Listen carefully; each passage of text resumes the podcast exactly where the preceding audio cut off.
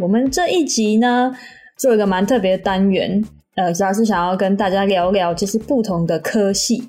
这个科系的第一集就非常的重点啊，就是大家一定要听，一定会很好奇的。就是我请到了医学系的同学。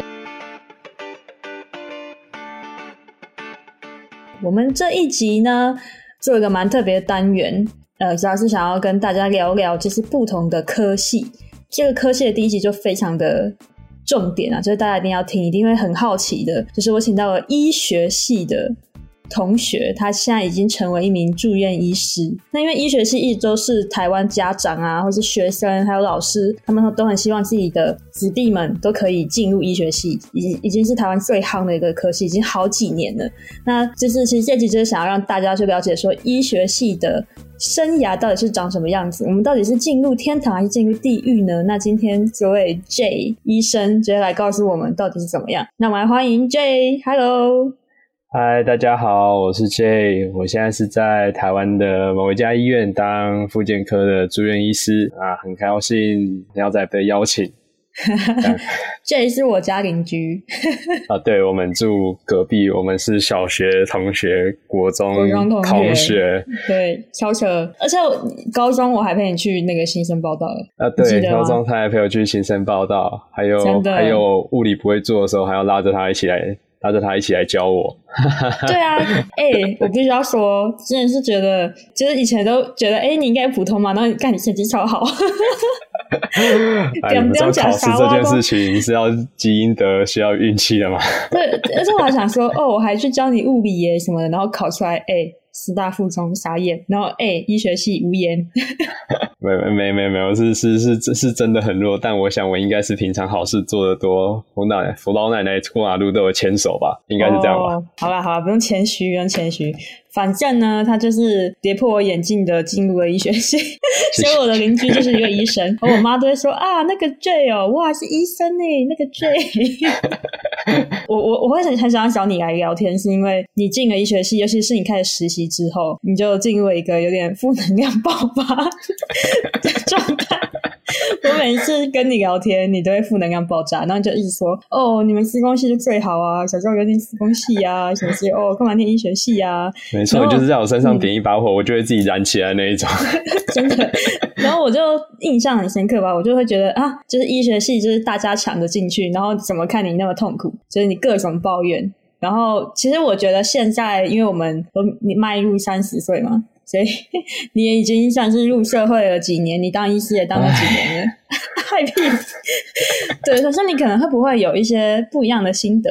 因为大家觉得你负能量爆发已经很惊讶了，什么医学系不是天堂吗？那我进去不是这样很快乐吗？然后你已经不是了，那你经过两年，也许你想法变了，或是变得比较中庸，所以今天才来请你来。聊聊医学系的人生啊。那我觉得.呃，医生这件事情，在我开始实习、开始当实习医生之前，大概对医生的认知跟大家是差不多的，就是啊，医生应该是一个高薪的行业啊。那你看诊所的医生都坐在那边动动手、动动嘴，然后就可以赚钱啊，生活过得很悠哉啊。哎、欸，你你你以前真的很没有理想哎，你的看点是钱，很很什么很轻松，是不是？呃，那其实也不是诶，我觉得这就是台湾教育的问题。台湾的教育很呃，我觉得台湾还是有受到传统的华人思想或者儒家思想那种，呃，爸妈跟你说什么你就大概做什么。那当然有些人比较早开窍了，可能在高中的时候他们就会发现，呃，很多事情不是这个样子。比如说，呃，应该要尊重自己的兴趣啊。毕竟，呃，有些事情就算真的很很待遇很好，或是可以给你赚很多钱，也不一定会去做。因为毕竟有些人就是理想派的吧，有些人就是现实派的。那我觉得，对于医生这个角度来说，在以台湾教育来说，你要以一个十八岁的年纪就让他决定了他自己的职业，那这个职业他又不是很容易变动的，他很难去做更改，我觉得是很困难的。那老实说，当初我会选择进医学系当医生，有一部分当然还是。家里的灌输啊，然后师长的鼓励啊，那时候的高中师长多半会鼓励你当医生。第一个，他们觉得这个工作待遇好；第二个，当然比较现实的就是榜单好看嘛，榜单好看嘛，嗯、老师也好讲话。那我觉得这也对一个十八岁的小孩来说，他其实是懵懵懂懂。你以为你什么都懂，但可能你还是什么都不太知道。那你就会做这样的选择。啊、但从现在往回看来讲，不见得是一个很差的选择。但是如果呃你要我问给我十八岁的自己再一个建议的话，我会觉得呃。不要这么早下决定，因为你所受到的教育还不足以让你认识这个世界。嗯嗯嗯。哎、欸，你讲的好像这一集要结束了，已经一个 conclusion。哎、欸，可能是因为这个话题我们实在讨论太多次了，我已经觉得我们可以直接做 ending 了。好，今天就谢谢大家。不行不行，哎、欸，我还蛮想问你，你高中的那个时候，你本来就是拼医学系为目标在考试吗？嗯，我觉得我高中的时候，比起一般的学生更，比起那个同年纪的同学们更可以理解的东西是，如果我把我的分数考高，我就可以拥有更多的选择。嗯、那但是我很明白的可以感受到，我有些同学是以呃考医学系为目标，毕竟我读的是三类组的班级。那当时我的想法只是，哎，我把它考高一点，那。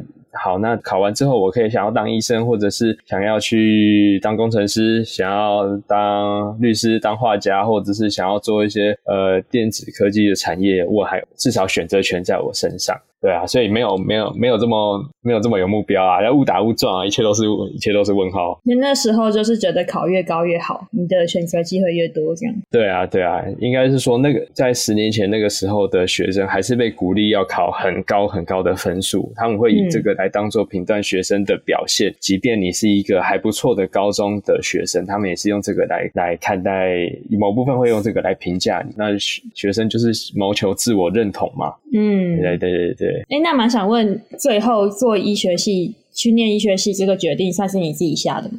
这个决定算是我自己下的吗？嗯，对，这个算是我自己下的。可是，当然很多，你知道，这个就跟看那个《瞒天过海》啊，还有什么，就是内挂的，就是他们会有家人跟朋友旁边给你一些暗示啊、隐喻啊，然后就慢慢被催眠啊，催眠掉之后，你就会不小心做了这个决定。你以为是你做的，不是？这世界上充满很多各种催眠的事情。反过来看之后，你就会发现，干一切都是圈套，这都是套路。以前被催眠了，被洗脑了。对啊，这都是套路。那当时候，我爸妈他有跟我讲了一件事情，让我印象很深刻，就是呃，那个时候因为我就是笃定我要到外地念大学嘛，那时候我的选择最后三三节俭剩下两个，一个是去清大念材料吗？哦，对，好像是清大材料，然后或不然就去当医生。那结果最后我爸妈是跟我说，哎，那你考上大学，那不然送你一台摩托车。可是如果你去呃清大念材料系的话，可能我们就没有这么想送你这件事情。其实这 但是如果你去念医学系的话。呃，我们就会比较愿意愿意送你这样。那其实呃，就是对，其实我当时我不是对这件事情这么 care 的人，但是后来我只我发现这件事情很深刻的印在我的脑袋里面，因为我可能在当下就已经有感受到，诶，怎么会是这样的说法？怎么会是这样的价值观在讲这件事情？那当下我只有觉得怪，我也没有做任何的反应，我就去做了。总之就变成现在这个样子。对，但但但后来我仔细想，呃，父母的价值观还有父母灌输给你的观念，对一个还在成长期的学生，其实还是蛮重要的。嗯嗯，就你会觉得他们比较喜欢医学系。所以你其实也会想要觉得说，哦，这个好像是比较好的选择，然后也可以让他们开心那种感觉。对啊，对啊，因为小朋友还是希望谋求父母的认同、同才的认同跟师长的认同。除了认同这个部分之外，还有一些金钱上的支持啊，也都是很重要的。所以你在你没有发现你自己有特别的喜爱或是特别的不喜爱的时候，很容易就做了一个呃，你觉得呃看起来很符合大家价值观的决定。嗯，了解。嗯，这是我选医学系的原因啊。说实话，我没有这么有理想，我就是个北安人。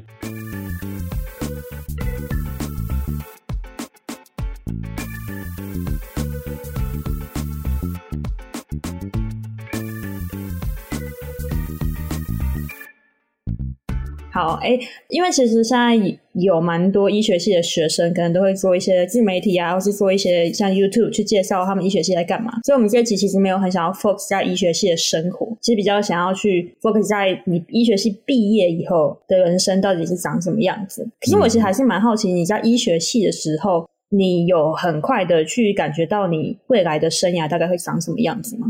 还是说，你是到什么时候突然间意识到说，哦？原来当医生是这样的一条路。虽然我们还没讲怎么样一条路，但但你应该知道我在说什么。呃，我想你要讲的应该是什么时候发现原来我的生涯的道路大概大致上会是像呃这个样子。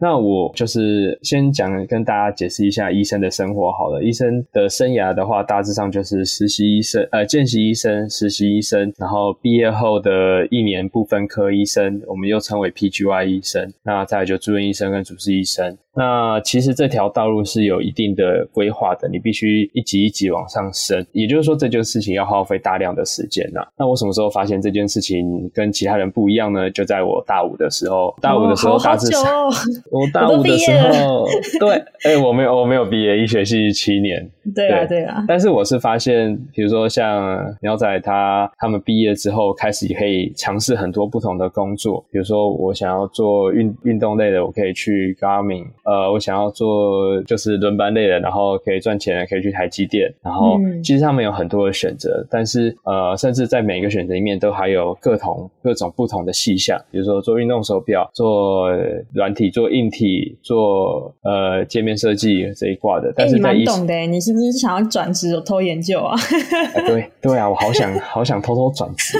对啊，但是在医生就没有办法，因为呃，你首先你必须要先拿到执照，那你就势必要过完实习医生、见习医生，那你才可以拿到执照。但你拿到执照之后，其实如果你希望有一个稳定的薪水的话，然后将来你的执照的呃使用可以长长久的使用，你还是必须要当住院医师或者是主治医师。那其实这样花下来的时间，我当我发现的时候。我会发现，大概在三十五岁之前，你大概都可能需要在医院中度过。就是变成主治医生，大概最快也要三十五岁之后，可能会有一些差别。大概从三十三岁开始，就会有一些同学可以先当医生，呃，主治医师了。那主要跟你选的科别有关。那、嗯、但是有一些很久拖到三十五、三六、三七，其实都是有。那大概九十九十五 percent 都只有一条大路可以选。如如果你要跳出这个循环的话，比如说我们去做最近很红的医美。或者是做一些医材类的，那你就必须要，你这条路没有走完，将来有一天你想要再拿回医师执照来做一些职业方面的问题的话，会手续非常的繁杂，而且会有点难处理这样子。那也就是说，变相的暗示你可能要好好的走完这条路，还蛮耗时的，人生的黄金年华就在里面过去了。嗯，对啊，像像对医生来说的话，呃，出国念书，其实我相信你们进医学系的人大概成绩都不错，那多半也会有想要在念书这方面更深的琢磨。但是事事实上是，如果你你要出国念书，你可能要在一毕业的当下就去，那或者是你当完主治医师再。去，那这两个是比较好的时间点，可是呃，机会成本实在是太高了。对，而且两个那差很多年呢。你说你说刚毕业再去吗？还是学生的时候去？呃，刚毕业的时候去，大概是二十五、二十六岁的时候。嗯、呃，然后可能十年后又是一个时间点。对对对，就等于说住院医生的这段时间是不能中断的。嗯，了解，也也不能 gap year，不可能。呃，住院医师是不能 gap year 的，因为他有、哦、你就是他是医院的。人力之一，然后我们就住院医师，换句话讲就是住在医院的医师嘛。嗯、像我们就要值班啊，我们的值班，比如说可能从你就会从今天早上八点上班，一路上到明天下午五点。早上八点上到明天下午五点。嗯，今天早上八点上到明天下午五点，那不是超过二十四小时吗？呃，对，那这就是所，所以我们才说这是住院医师。对，那现在比较好了，有些医院会给予 住院医师比较好的待遇，比如说你可以上到隔天的中午十二点，或者是上到隔天早上八点就让你休假。对，但是，我我有个疑问，你们是这段时间都在工作吗？还是说你们也还是还是会有休息时间之类的？嗯，这段时间比较像是低强度高，呃，也不是说低强度啊，就是有事的时候就找你，没有事的时候就没事。哦，就像 on call 的意思这样子。对，但是这个 on call 其实还看你所在的科别，还会有很大的差异。比如说像外科的话，你可能就要呃帮忙一些急诊的刀，有一些有一些病患就是急着要开刀，你一定要赶快赶快去开。那呃，比如说我我有很深刻的印象，就是以前还是实习生的时实习生的时候就要开始值班了嘛。那有半个月我们要值那个心脏外科的班，那。然后那个心脏外科一台刀都是十大概快二十个小时起跳，所以今天下午我今天是我值班，五点之后如果我接到电话，我就心就会凉了，那就代表我到明天早上都要站在手术台上都不能睡。嗯。对，那这就是你是常你会常遇到吗？那个时候你在你在外科是吗？值外科的。对，那个时候还是实习生的时候，我好像那个班值了五次，我四次上到这种大的吧。Oh my god！就会就是你可能就是那整个晚上你就会祈祷，拜托电话不要响，不然我就要一路那个不是坐着坐着撑着不睡，是站在那边做事做到隔天早上，你就会觉得很很痛苦。哦，oh. 对对对，那像这是外科嘛，那像内科的话，可能内科呃，内科是这样子，内科的病人很多都很容易坏掉，就是突然需要急救，突然血压就不行了，突然心跳就不行了，哦，那个就是也是蛮痛苦的，就压力很大哎，感觉。对对对，对。所以所以就是你们要 on call，可能是要为了一些急救或特殊情况赶快去支援这样。对对对，那在台湾还比较特别，是像有一些像疫情之前，有时候还会遇到一些就是比较不理性的的民众，可能会在因为白天他们在上班，晚上要求你来讲解病情啊，或者是他可能很久根本就没来看过这个他的爸妈或是他的亲人，突然某一天晚上突然出现了，然后质疑都质疑西的啊，就处理这种非医非医疗类的的奇怪的事项，嗯、对对对。嗯其实你说值班这件事情到底到底累不累？其实还蛮耗费心神的。还蛮耗费心神的。嗯、那在我还是实实习生在，在或是我刚毕业那一般科的住院医师的时候，很常就是两三点睡，或者是然后两三点睡，然后中间一直被电话叫起来，然后早上五六点就直接起床，也是很常会有的事情。嗯嗯，对对对。但所以其实是很多人希望在住院医生的时候，可以有一些心力做一些其他的事情。那以我们比较常见的内外妇儿来说，其实是蛮辛苦的，因为你要住。在医院，然后又要轮班，然后你体力大量的消耗之后，你还没修复体力，就要做一些自己的兴趣，其实是蛮蛮累的啦。嗯，那你有什么兴趣吗？我的兴趣吗？我有点放弃了。打羽球什么的？啊，对，我小时候小时候喜欢打羽球，可是现在因为打球消耗太大，可能我真的老了，好容易酸痛。等一下，你是复健科医生吗？复健科医生也是会酸痛，我只是很能处理我自己的酸痛，那我不是有办法预防。了解。呃，我的兴趣嘛，我觉得我的同学们大多都希望在住院医师阶段可以找出一点自己的救，说救赎嘛，也可以。就是自己想要做的事情，嗯、不要一直被关在医院这样子。毕竟你十年来都在在同一个行业做很类似的事情，是会有点腻的。嗯，对。那所以有些我同学就会做 podcast 啊，或者是做一些、哦、呃，像一些他们喜欢冲浪、滑水、爬山、露营，哎、欸，其实都有，其实都有。有空吗？嗯、呃，我觉得你很难约，所以 呃，我我觉得看科别啦，很可、哦、看科别，对啊，像我们有一些科人数就比较多，人手就比较。主住院医师很多，那当然就比较容易，嗯、对啊。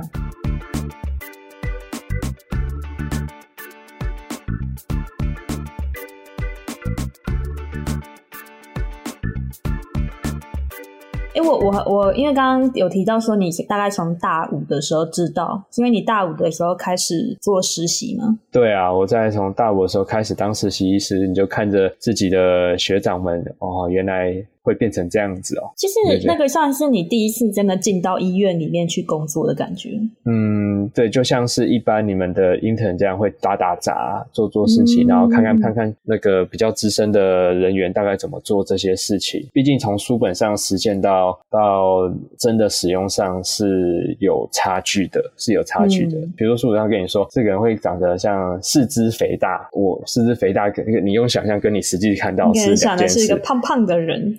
对对对对对，但实际跟你看到永远是两件事情。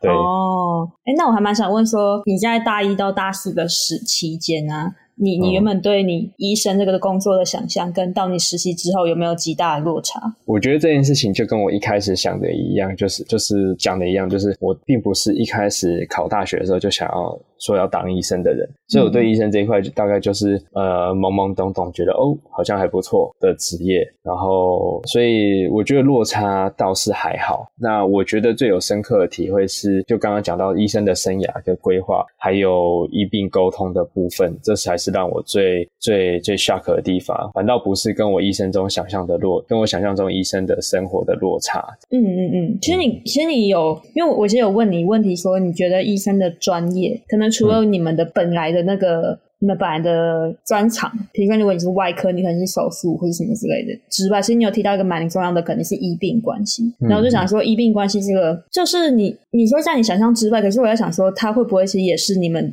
医生这个职业其实生活中很大的一部分，但是它是有点在你真的踏入医院之前。你完全没有办法知道的一个一个很大的一个呃，所以困扰嘛，或是你生活的一部分，你应该要学会处理，或是你要心理准备的一部分。嗯，对，我觉得台湾的呃之之前苗仔有邀请过，就是关于心理方面的专家来讲，就是情绪方面的问题嘛。那我觉得，竟然有听，我有听，我是你的从小到大的朋友，你尊重我一下。哦，谢谢谢谢，你给我尊重一下。你有几个可以从那个时候算到现在的朋友？可恶！哦，感谢感谢，医生大人。OK，就是呃 呃，我觉得情绪处理的确是台湾呃，应该说台湾教育下比较没有在教，甚至是不管是学校或是父母都不太会着重的地方，可能到我们这个世代才被比较重视的东西。对，那我觉得呃，人在有压力或者是面临他没有办法。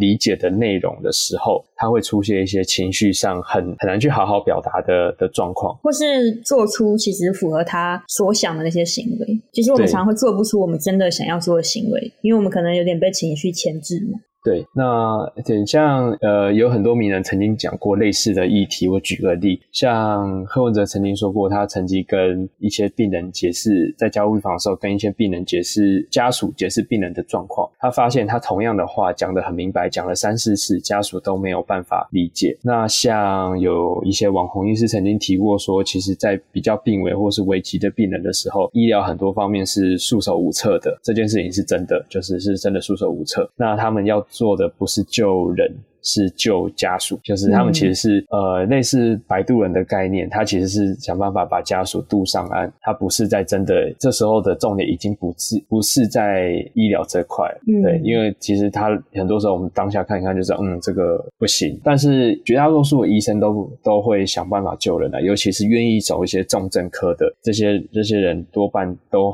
是很很有菩萨心肠的，他们、嗯、他们尽管他们可能态度啊或者是讲话可能会比较。直接一点，其实，在那种紧紧急的情况下，直接让你告诉你现在的状况是这样，会活不会活，危险不危险，然后要不要开刀，一定要开跟可以不开，他会讲的很斩钉截铁。但是在一些病人身上听起来会觉得是呃很很刺耳，你怎么会这样讲话？嗯、你怎么可以这样子？对，但是因为如果跟多一点家属沟通过，你就会发现很多家属的理是没有办法，你讲的太委婉或是太温柔，他们是没有办法理解这件事，反倒会耽误真正需。要的时间，嗯，对。而且我觉得，其实反向去想，要讲出这些话，对一般人来说不是很容易耶。我说，对一个医生，你你知道这个人的状况，然后你也知道很严重，生死关头，嗯、你也知道对方可能状状态不好，要说出这些话很难，就真的，我觉得压力很大。嗯，所以我真的觉得像你说的，就是其实他们敢去敢去透明的跟家属们说，其实真的算是我觉得很厉害了。其实也像你说的，就是菩萨心肠，他们其实想要解决问题。因为呃，我觉得。台湾人很常有一句话会说：“哎，这间医院是我们家的人是走着进去，但是他是躺着出来。”那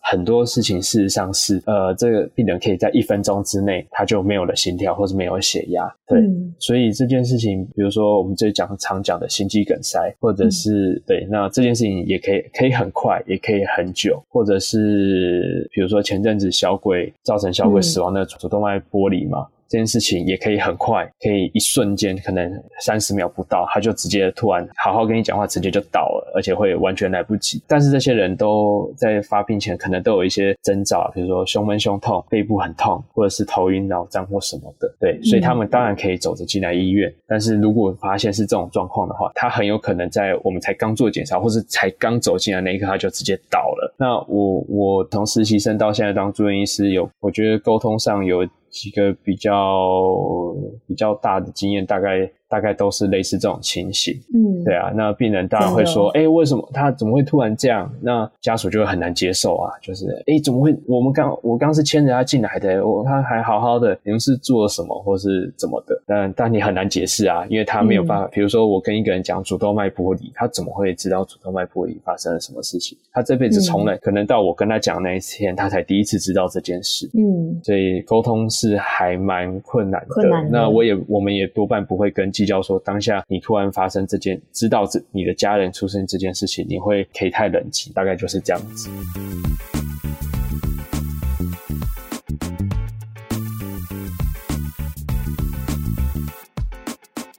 哎、欸，我蛮想问说，这个是因为因为你蛮多次跟我说，其实你不太想当医生。以前啊，后来跟你聊，你有找到你想要的方向，但我还蛮想问你说，医病关心这件事情，就是对你而言，这些压力对你而言，你觉得是你会不会有点不太喜欢，或是觉得这个职业中有点算是缺点的一部分？嗯，我觉得内外妇儿的救人的成就感呢。呃，也不是说内内外科或是急诊这一挂的救人成就感很高，嗯，但是会让很多医生却步的原因，比如说我们说的四大皆空、五大皆空的原因，除了薪水跟值班待遇之外，很大一部分就是医病的关系，医病的关系。对，呃，比如说我曾经有以前还在刚毕业开始拿到执照在值班的时候，那个就曾经有病人很危急，然后家属跪下来求说：“拜托你一定要一定要。”救他这件事情，我到现在我都记得印象深刻。Oh. 那当然，但是我也看过，就是明明这个病人几天前我就觉得他应该快不行了，最后只是只是明天、后天、大后天的差别而已。然后他的儿子赶来，那他的儿子是一个比较社会上比较有地位的人，在医疗在医疗界稍微有一点有一点地位，稍微有一点呃有点职位的人，一来就是抓着我们很资深但是很能力很好的学长，抓着他的领口说，如果今天他妈妈怎么了，他一定他他不会放过放过我们学长，但我们学长只是值班而已，那个病人白天不是他在照顾而已。嗯，那我觉得这医病呃关系在台湾最大的问题在于呃医疗的取得太容易了，医疗的成本太便宜了。我们一颗一颗药品的钱，可能都比你去 Seven 买的糖果还要便宜。嗯，那造成台湾会觉得，那医疗就是应该要好，就是应该这么便宜，就是应该不不可以太，也就是一定要很强啦。但事实上根本就不是，根本就不，拉不回来的人就是就拉不回来。哦，懂你意思了。欸，压力真的很大哎。那那你念复健科会跟这个有关系吗？呃，我自从我进了复健科，这件事这件事情其实就少很多了。毕竟复健科是在照顾、嗯、我们讲失能，或是讲比较通俗一点，就是残。呃，残障嘛？对，也可以，嗯，或者是一些骨骼肌肉疼痛的问题的病人，那就比较不是这么危及生命的症状这样子。那以我们科来说，我们科比较要做的事情是告诉病人他这个病到底怎，到底会不会好一点。比如说我，嗯、呃，我还记得我前两年，呃，有一个阿嬷住进来，大概七十几岁，八十几岁，我记得中风吧。然后因为病历资料不太清楚，然后家属对他的。复健的期待很高，然后所以我们就帮他扫了一次脑部的影像做检查。嗯，主要是第一个看他受伤的，因为受伤很多很一段时间，我看一下受伤的后遗症，还有脑部的状况。那那个影像。然后我记得做完检查的时候要来听我解释的是她的老公，所以是一个老爷爷。嗯，然后反正我打开那个影像，我我也想说，我看一看就说，嗯，这个脑都已经萎缩掉了，大概你说先不说会不会好，他会不会他会不会醒过来，我都不知道，我都觉得不太可能。哦。那我觉得那一天让我记到，我可以记到现在，原因是因为那天我要跟一个可能快八十岁的老爷爷，我记得那个老爷爷风度翩翩，然后穿着衬衫，穿着西装裤，系着领带，就。感觉出来是一个绅士，但是是一个老绅士，嗯、他很有礼貌的，好好的问我说：“哎，他他他到底怎么样？那这这个呢影像检查怎么样？他会不会行啊？这样，然后，所以我必须要很，毕竟他很老了，我也不希望给他很奇怪的、很奇怪的希望。我希望他老爷爷的后面几年，他可以做一些他自己的事情。”不要跟太太一起一直操在医院。嗯，对，所以我就是很认真跟他说，呃，觉得他可能不太可以，他不会，他是不会怎么样。可是你说希望他醒过来，希望他手脚会动，或者希望他讲话看你，我觉得可能有一点困难。就是当然这是我我们现在讲比较委婉的方法，当下我不是这样讲的啊，我就说他这个可能不太不太好，可能不会行，因为我讲的很直白，我希望他把剩下的时间好好跟他的儿孙相处，好好跟他还仅存的朋友相处，这样子。但我必须承认，就是要跟一个你觉得还不错的人，或是一个看起来很 nice 的人，讲一些很糟糕的事情，是除了讲不太出口之外，心里是会很难过的。嗯，对。那这大概大概是我进复健科之后偶尔需要做到的事情。了解。哇。哎、欸，更 respect 你，不用 respect，我就是一个，我就是一个社畜。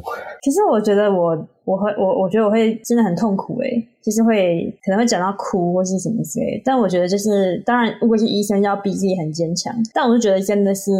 我们去看医生，看到医生的样子，其实背后真的有很多很大的压力和很困难的地方。然后你们所要沟通的内容，你们可能也是一种业务吧，但你们的业务是在讲你会不会醒，你会不会不能走了，你会不会就快走、快离开了？他想，这件事很沉重的一件事情。对，我是觉得，哎、我们都还算年轻人，没想到你已经经历那么多事了，我天哪！